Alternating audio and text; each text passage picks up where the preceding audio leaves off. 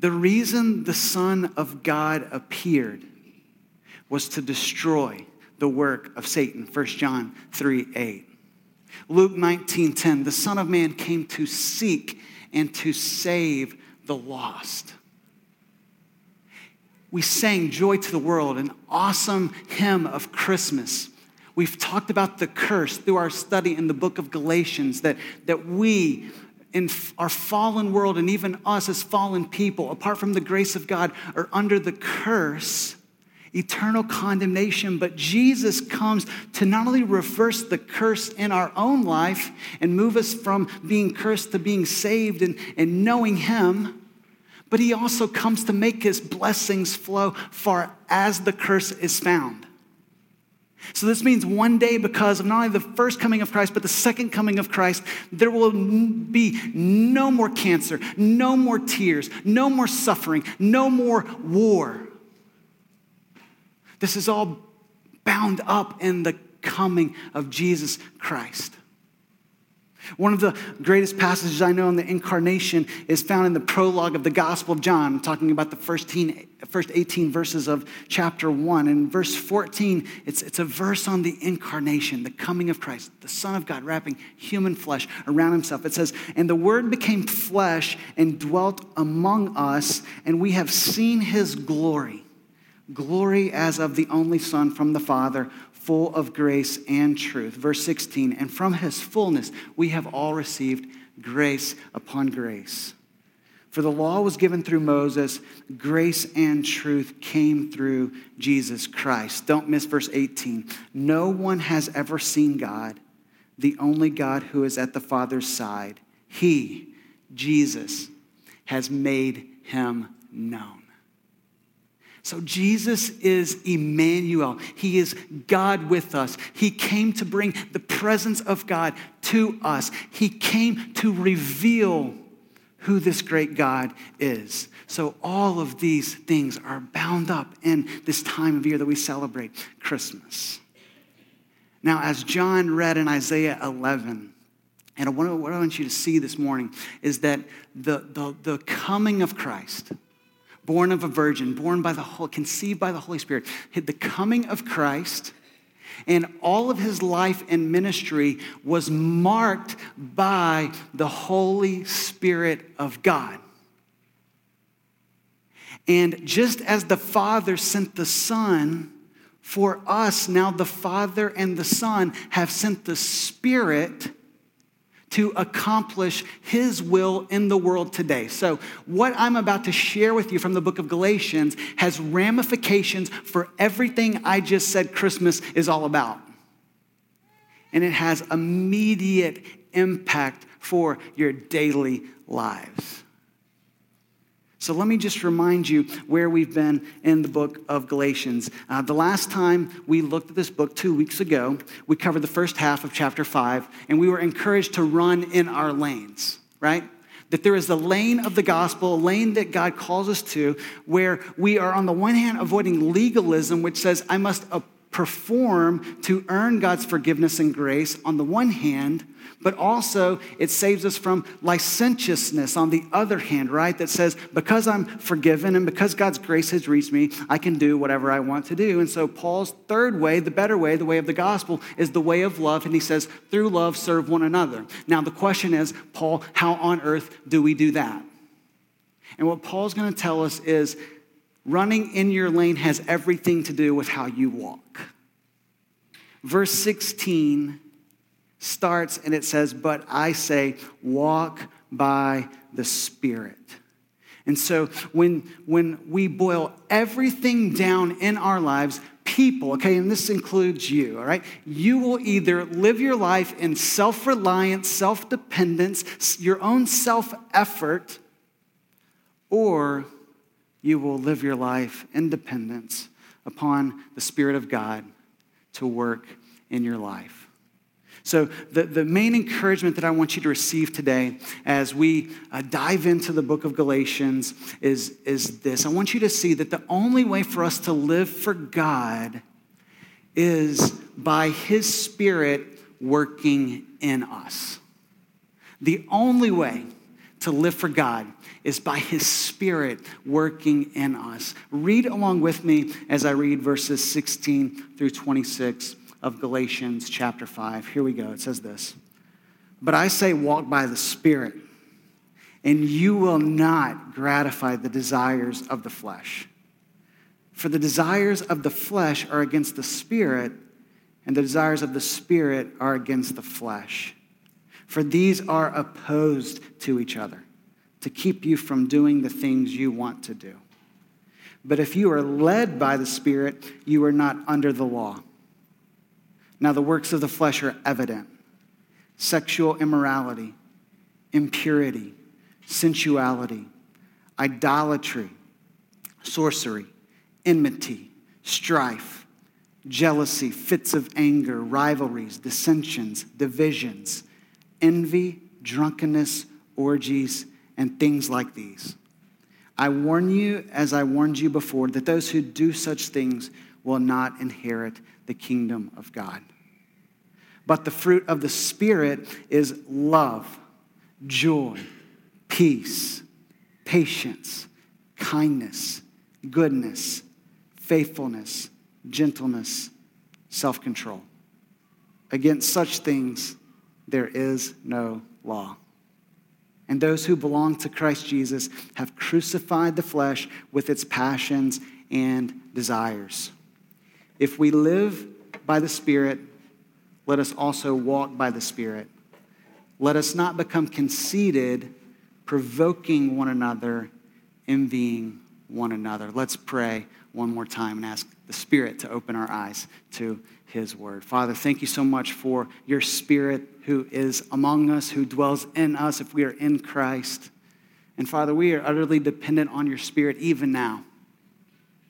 We could hear some words over the next moments and really not move away from here changed. But Lord, by your Spirit, you can show us who you are, who we are, who you desire for us to be, how you, you, you want to use us in the world. And so, God, that's our prayer, that you would do that for your glory. We pray through the name of Christ. Amen. All right. The first encouragement I have for you that comes from verses 16 through 21 is to walk by the Spirit, and you will not gratify the desires of the flesh. We find in verse 16 both a command and a promise.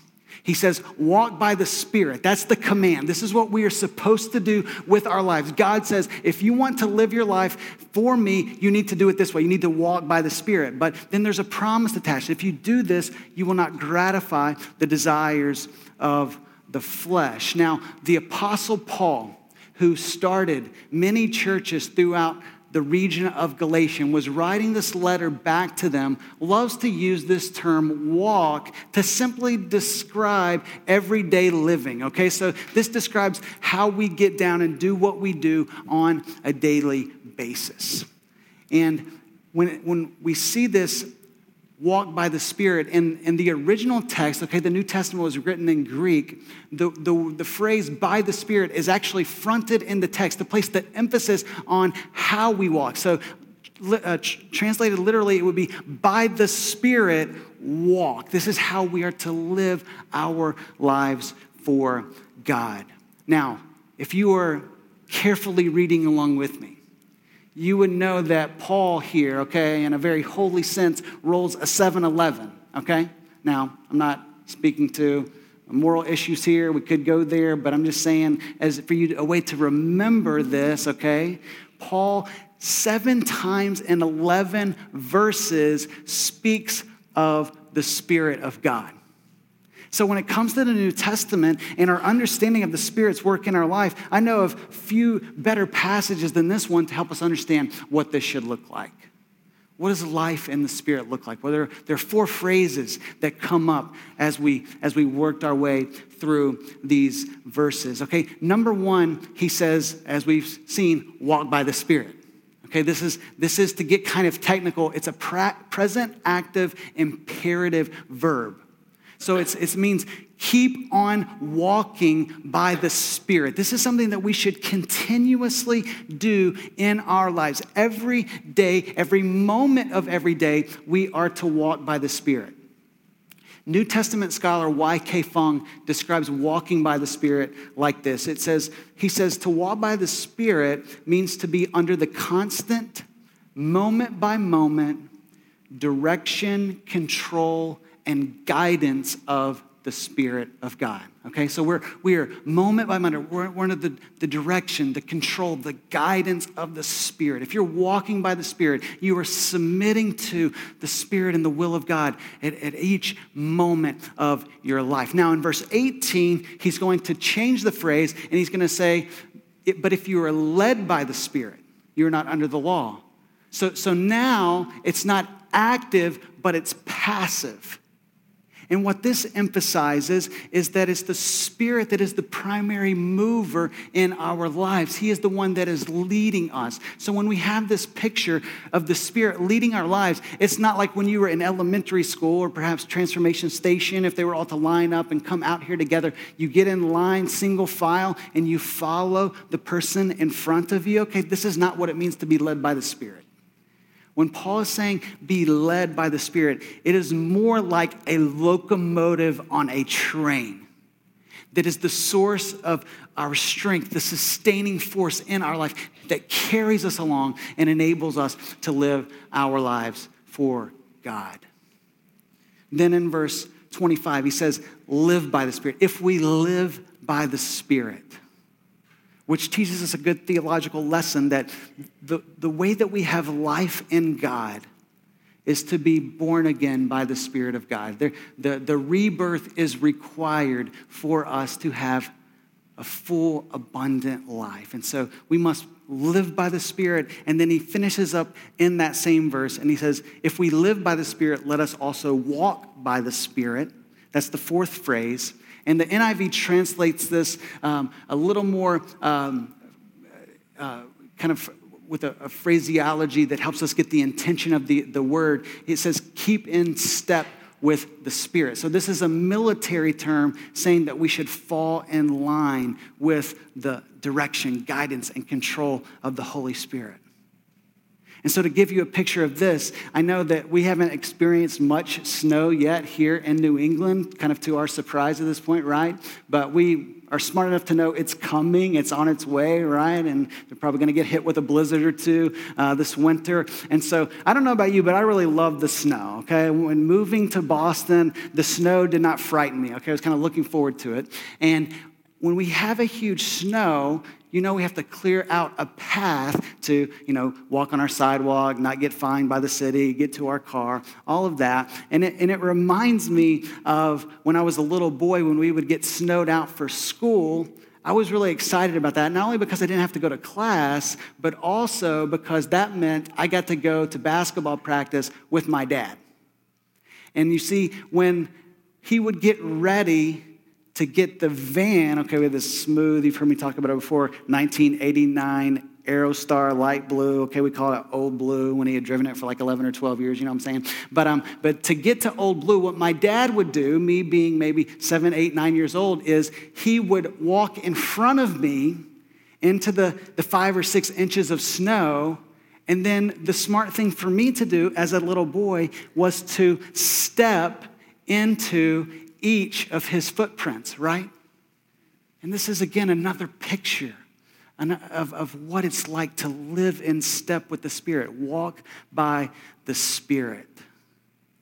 So, Paul, in every way he possibly can, is exhorting us to live our lives by the Spirit. And why is that so important? It's because there is a promise attached. You will not gratify the desires of the flesh. So now, Paul, then in verse 17, is going to help us understand what our lives are like spiritually if you have trusted in Christ as your Savior. And so, what does he say in verse 17? He goes on to say, For the desires of the flesh are against the Spirit, and the desires of the Spirit are against the flesh, for these are opposed to each other to keep you from doing the things you want to do. And so there is a diametric opposition between the flesh and the spirit. The flesh refers to our old sinful desires apart from the grace of God that really reigned in our life and characterized our life before we came to know Jesus as our Savior.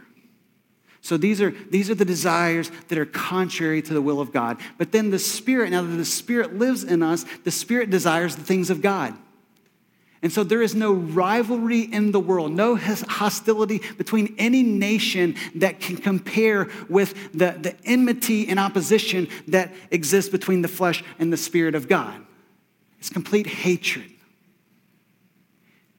1 Peter 1, uh, 1 Peter 2, verse 11 says, Beloved, I urge you as aliens and strangers to abstain from the passions of your flesh which wage war against your soul. So, so when it comes to the Bible, there is no category whatsoever. Please hear this. There is no category for casual Christianity. There's not. We don't, we don't kind of enter into the Christian life. Everything's really cool. Man, my ticket to heaven is punched. I'm kind of on the moving, you know, sidewalk escalator here, man. God's just taking me to heaven and glory and everything. I mean, there is a war going on for our allegiance and affection at all times.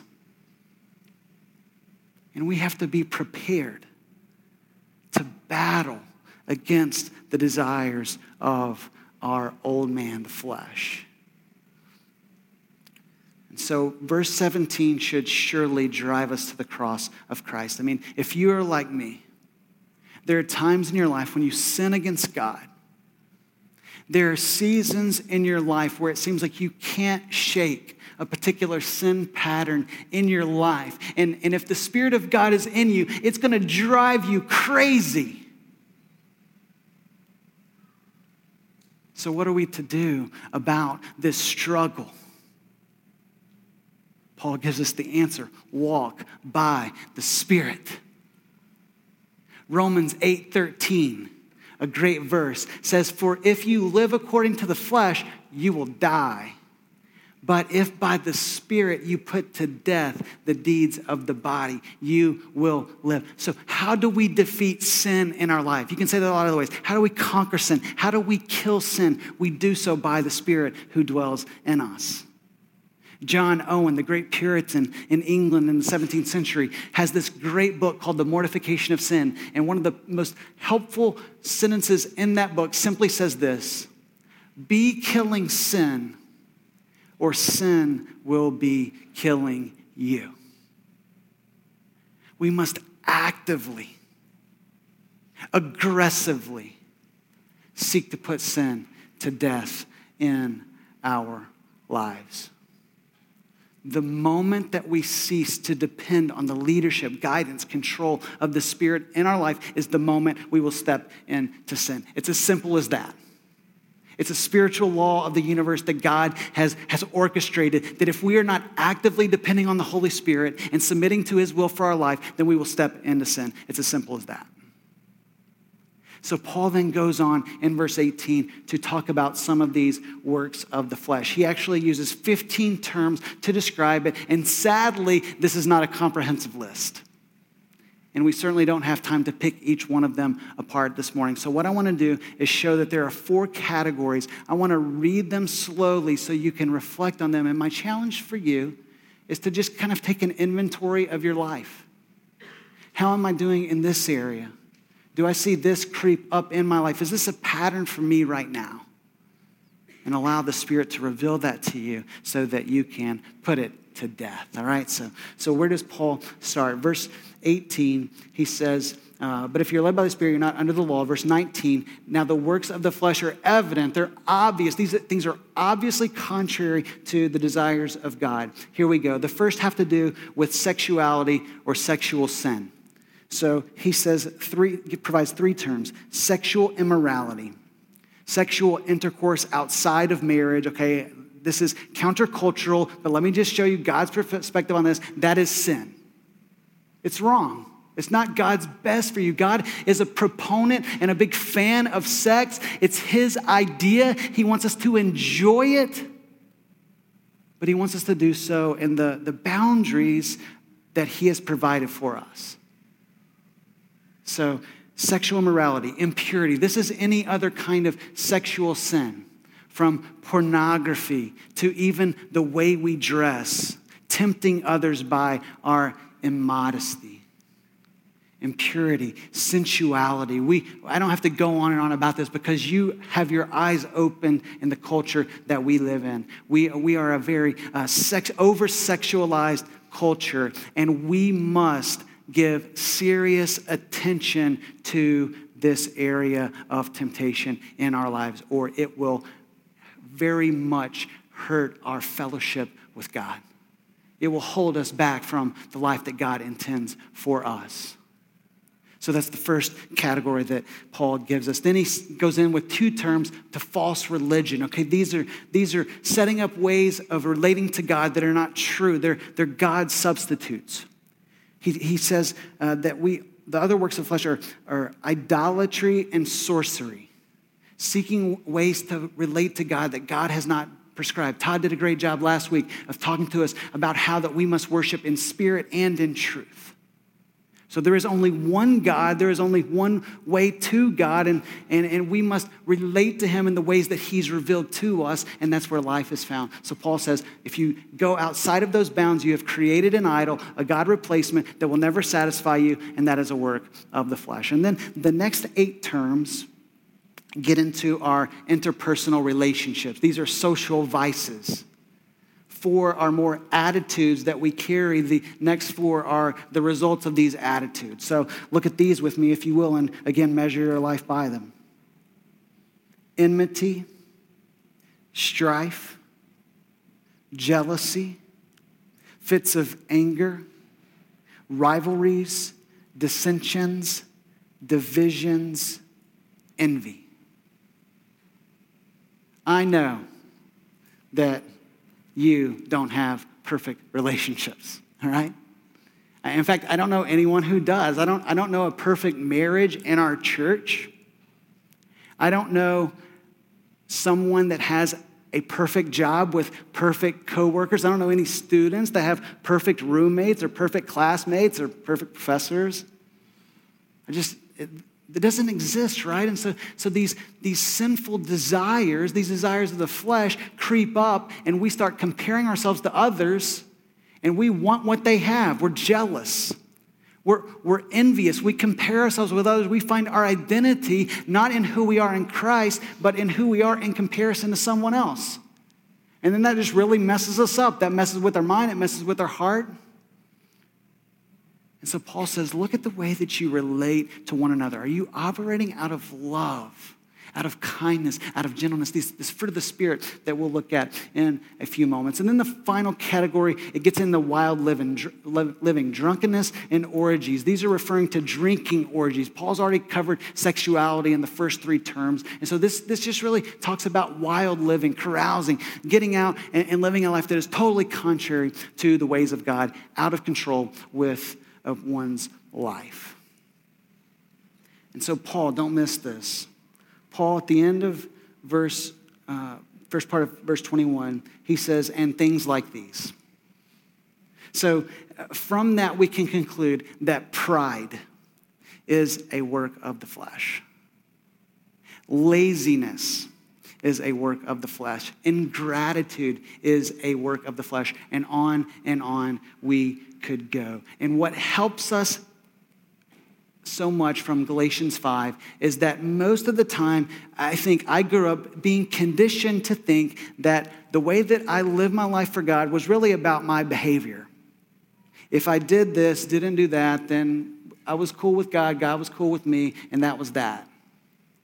But God is not as much concerned about our behavior as what drives our behavior. He gets down to the level of our motivations and He wants our heart, our desires to be in line with His desires. And so, what drives sin in our life is a failure to see God for who He is and to trust in His goodness Man, that, that God, you're holding back something from me. That's why I'm going to engage in this act of sexual immorality, or I'm going to be envious, or I'm going to, to you know, um, uh, you, know you, you fill in the blank with these 15 terms, all right? Thank you. So, what is the what is the big deal about all this? Well, in verse 21, Paul gives us a significant warning. What does he say? He says, I warn you, as I warned you before. Paul already talked about this, that, that those who do such things will not inherit the kingdom of God. And so you may be here this morning and, and you, you might say, you know what? I've never trusted in Christ as my Savior. I've never received the, the true gift of Christmas that He came to pay the penalty for my sin that separates me from God. And so, if that's you this morning, you do not yet have the Spirit, and there's probably not even much of a conflict in your heart because you're just kind of living life like you want to live it at this point. So, what I want to do is plead with you to hear this warning that, that if you have not turned to God and asked forgiveness for your sin, you will not inherit the kingdom of God. You will not go to heaven in place. In fact, you will spend eternity in a place called hell. But then many of us would read this verse and you're filled with a little fear and trepidation because you know that even though you're in Christ, you still engage in these kind of behaviors and attitudes and desires. And so, what are we to do with that? Well, number one, we're to repent and turn to God and draw near to God and seek purity in our life. But at the same time, I think how we can understand this is, is from the language of 1 John 3, where, where John talks about those who practice such things, who, those who practice righteousness, those who practice sin. Does, does this characterize, does this list characterize your life, or is your life characterized by what we're going to see, the fruit of the Spirit? So, to walk by the Spirit is the, the mechanism, it's the means by which we will not gratify these sinful desires in our life. Now, conversely, Paul's going to say in verses 22 through 24 walk by the Spirit and bear fruit for God. So, let me read these verses for us. Paul goes on and he says, But the fruit of the Spirit is love, joy, peace, patience, kindness, goodness, faithfulness, gentleness, and self control. Against such things, there is no law. And so, again, we've talked about this a lot as a church, but sometimes we reduce the Christian life. We're reductionistic, right? We, we, we say, you know what? I can really live for God if I won't do this, won't do that, won't do this, won't do that. And we kind of stop right there, like that's the standard. But, but if we are truly putting pride to death, putting impurity to death, putting envy to death, then what's going to happen is simultaneously we should be putting on humility, self control, kindness. So it's, it's not enough just to put off if we're not putting on the fruit of the Spirit. I mean, can you imagine? Last night we had a great time at the Christmas party. I already talked about it a little bit. And, and not only, you know, did we have a great time and the, the place was packed, conversation was, you know, spread throughout the room. Uh, people humbled themselves. We had about eight people dress up as human Christmas trees. Okay, we have some pictures to prove it, all right? So you can, you know, hop on our Facebook page and, and uh, check, check that out. I know some, some people, AP3 is a little upset about that. We have some, some evidence of uh, that work. Uh, but, uh, but it was a great time. And, and not only that, we had a dessert, not just table, but tables filled up with all kinds of just awesome, you know, uh, desserts that, that these wonderful chefs and, and bakers had brought. Okay, so if, if that's you, you know who you are. But, but, but let's think about this. Can you imagine if these wonderful chefs, these wonderful bakers in our church. We have several, by the way. Okay, I've, I've been around for a while. I know, you know what I'm saying. So, um, can you can you imagine if um, if they were, were in their kitchen, getting all their ingredients in the bowl, stirring it up, preparing it. And then after stirring it up, I say, you know what, man, we're good to go. I'm going to go, now that I've stirred it up, I'm going to go serve it up. I mean, I know some of y'all are like, yeah, you're being a wise guy or girl. You know, you're saying, oh, yeah, I love that man. Give me the spoon. You know, I'm going to go. But, but, but that's not the, the end goal, right? You're going to take the bowl and bring it to the party and give everyone a spoon and say, you know, especially some dishes, and, and, and, eat it up. You have to finish. You have to, it's, it's a picture of that which is incomplete. And in the same way, if all we do is focus on that, what God does not want us to do, then we are practicing an incomplete Christian life. God not only wants us to put off certain things, He wants us to put on the fruit of the Spirit.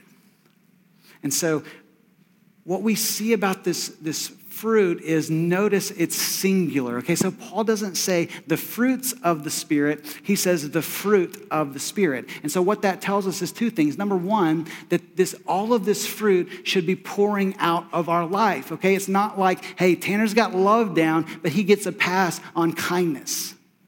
Like if we're if we're walking by the Spirit, then we're going to be producing the fruit of the Spirit. All is joy, peace, kindness, faithfulness, gentleness, self control. But then also, notice it's, it's the Spirit's fruit, okay? So it's, it's not my fruit, it's not Henry's fruit, it's not Summer's fruit. It's, it's the Spirit's fruit, and that's a good thing because at the end of the day, that means that He gets the glory for the good things that He produces in us. Now, I love the, these verses because a couple of other things they teach us is this, and they're found in the, in the final phrase. After all of these love, joy, peace, patience, it says, against such things. So, once again, just like we saw with the works of the flesh, humility, wisdom, boldness, speaking words that build others up, all of this is fruit of the Spirit. And what does Paul say? Don't miss this. Against such things, there is no law. What does that mean, Paul? What it means is we can be as liberal as we want to be with love. There's no restriction on the amount of joy a Christian can experience, okay? God's not putting a lid on the amount of times that the peace that surpasses all understanding can come into your life, even in the midst of trial and suffering. There's no law, there's no restriction, there's no seatbelt on the fruit of the Spirit. And so don't be satisfied. What's an application? Don't be satisfied with just a little bit of grace and a little bit of the fruit of the Spirit in your life, but seek it in abundant measure.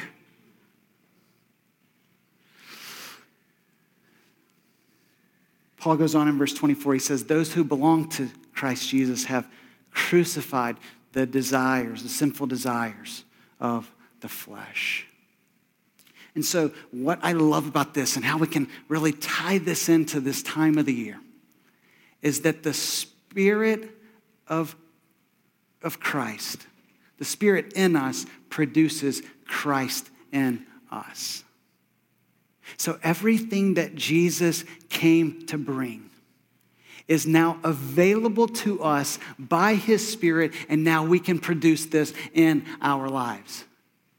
So, how do we know what love is? But by looking at the love of God in Christ as displayed in his life, death, and resurrection. And now we are enabled, empowered to love God and love others in return. Jesus came to bring this, and now the Spirit applies it and produces it in us. Jesus is, Isaiah 9 6 says, the Prince of Peace. And so I know, man, life gets difficult and, and things happen and there's conflict and there's challenges and trials, but, but we can have the peace that Christ came and died and rose again to bring through the Spirit of God working in us. We can have joy. We can have, we can have humility. We can have self control to say no to sin and say yes to God. All of this is ours through the work of Christ and through the Spirit of Christ. So, what I want to do then to wrap up in verses 25 and 26 is just to give you one simple uh, final exhortation, and that is to walk by the Spirit and to live out the gospel. I really want to challenge you to memorize verse 25, okay? You can do it before we leave. In fact, perhaps you can do it right now. It simply says this If we live by the Spirit, let us also walk by the Spirit. Can you, can you say that with me? If we live by the Spirit, let us also walk by the Spirit. It wasn't that hard. Let's do it again. If we live by the Spirit, let us also walk by the Spirit. Okay, so what Paul is doing here is I think he's providing a statement that summarizes the book of Galatians and has the potential to really wrap up our whole Christian life. We establish that it is by the Spirit of God revealing who God is to us that we can have life in Him. So, the only way that we can have a relationship with God and live our lives for God is by His Spirit giving us life. Now, how does that happen? By God's grace through faith in Christ. So, this is how we enter into the Christian life. We looked this in Galatians chapter 3 when John preached it about four or five or six weeks ago. Now, Paul says, if we live by the Spirit, let us also walk by the Spirit. So, the conclusion here is that just as you enter the Christian life, so you continue in the Christian life by the Spirit.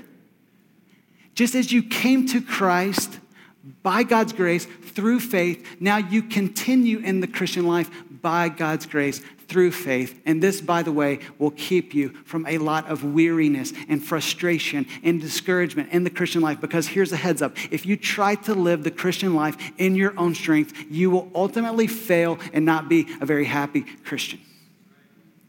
But if you depend on the Spirit, then you will have everything you need for life and godliness. The Bible is replete with verses that tell us this. John 15, 5. Jesus says, I am the vine, you are the branches. If you remain in me and I in you, you will bear much fruit. But apart from me, you can do nothing. So as we stay connected to Christ, the Spirit of Christ, this, the Spirit will produce the fruit in us. One of my favorite verses in the Bible, Romans 11, 36, it says what? For from him, he is the source and, and through him, he is the means of our life. This is how we do everything in our life is, is through him. And to him, for his glory, are all things. I mean, just take that verse and live your life by it, and, and you will have a life that glorifies God. The gospel is not the ABCs, as Keller says, it's the A to Z. It's, it's everything the grace of God, the Spirit of God, bringing us to Himself, and then enabling us to live for Him. So, the multi million dollar question is how can we do this? Right? It's really good. It really makes sense. I know it experientially. I can see it truthfully in the Bible. But then, how do we move from this place and walk by the Spirit? And what I want to show you is that Paul really doesn't give us a formula. I mean, I know we're kind of into that, you know, it's like really good to go to the bookstore. Hey, here are 10 steps to a successful marriage. These are, you know, seven and a half steps to, you know, successful, you know, um, auto mechanic repair. I don't know. You can make up your own little example. But, but, but Paul doesn't give us a step by step process. He just says, walk. He just says, if you belong to Christ, then put these things to death in your life. But, but I think from this passage and from some, some other scripture, we can draw out at least three just practical steps that we can move from this place and seek to live a life that is enabled by the Spirit of God. Okay, so number one, pray for the Spirit to do His work in your life daily. Pray for the Spirit. Jesus teaches His disciples how to pray in Luke 11 and he gives them the Lord's Prayer, the disciples' prayer. And then he talks about how a father gives good gifts to his children, and your heavenly Father is even better than that. He not just gives you good gifts, but he gives the Holy Spirit. If you then, who are evil, know how to give good gifts to your children, how much more will the heavenly Father give the Holy Spirit to those who ask him? So ask.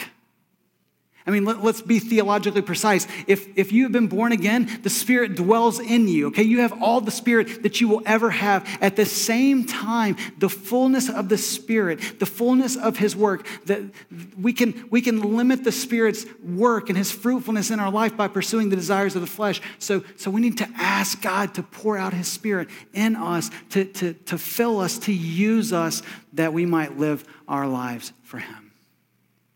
So pray, ask God, depend on the Spirit. Confess your need for God every single day and watch God work in you that which is pleasing to Him. Number two, fill your mind with God's Spirit inspired word. Fill your mind with God's Spirit inspired word. 2 Timothy 3 16 and 17 says this All scripture is breathed out by God, it's inspired by God, and is profitable for teaching, reproof, correction, and training in righteousness, so that the man of God might be complete, mature, equipped for every good work. So, if you want to know what a life looks like controlled by the Spirit, you take the Spirit inspired word and you throw, John and I love to talk about logs of truth. Okay, so we went on a couple elder retreats, all right, in New Hampshire, and there was a wood uh, burning uh, stove there. And so we had to go in and we had to put wood in the stove to keep the cabin warm. And, and I don't know about you, but I love a good fire, like a, a good campfire, you know. And what you can see is that as those embers fall down and, and, and the fire fire gets really hot, those coals will turn white, right?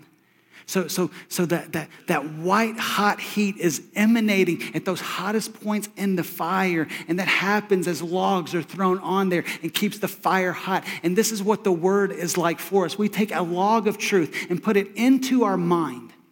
And then because we know God and his will for our life, then that, that truth, that, that rationality then is transferred to the heart and we are stirred in our affections to give God what some call white hot worship back to Him. But it always starts with God's truth.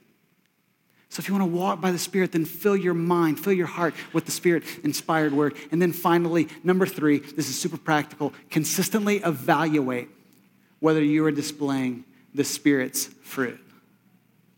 2 Corinthians 13 5 examine yourselves to see whether you are in the faith. And so, this is where it's not only important to look into the mirror of your own life, like I've asked us to do this morning, but it's also important to be involved in a local church, to get into a small group, to have other people who can help you see things that you may not see at the present moment because we're all like that. Sin deceives us. We think we're okay, and really we have some, some specks or some logs that we need to take care of that are sticking out of our eyes, Jesus would say. And so if we would pray and seek to depend on the Spirit and fill our mind with God's Spirit inspired truth and, and constantly evaluate whether or not this, this fruit is being produced in our life, these are ways that we can walk by the Spirit of God. So, what I'm going to do is I'm going to invite Micah and the, and the team to come on up. And after I pray, what we're going to do is they're going to lead us in a song that really captures this first step, okay? To, to pray that God's Spirit would work in us daily. It's just a, a song of confession that simply says, Lord, I need you. It's the Spirit of the Lord that now dwells in us, who, who wants to reign in our lives. And so after I pray, what we're going to do is sing a song, and this song is, is going to be a prayer to God that can rise up to Him and say, God, you work in us so that this Christmas season we might reflect the Christ of Christmas through the Spirit of Christ. Let's pray together. Father, thank you so much for your word that teaches us, that transforms us. And God, thank you for not leaving us to ourselves, but sending your Spirit to change us, to make us more like Jesus. So, God, I want us to be a church. And I know all of us uh, desire for us to be a church that, that really magnifies your name. And the only way we can possibly do that is by your Spirit. So, Lord, I pray that we would just cry out to you, confess our need, and that as we seek your, your, your empowerment, through your word and through community and through prayer, that, Lord, this would be the richest Christmas we've ever experienced because we're experiencing you in the richest way. We pray this in Christ's name. Amen.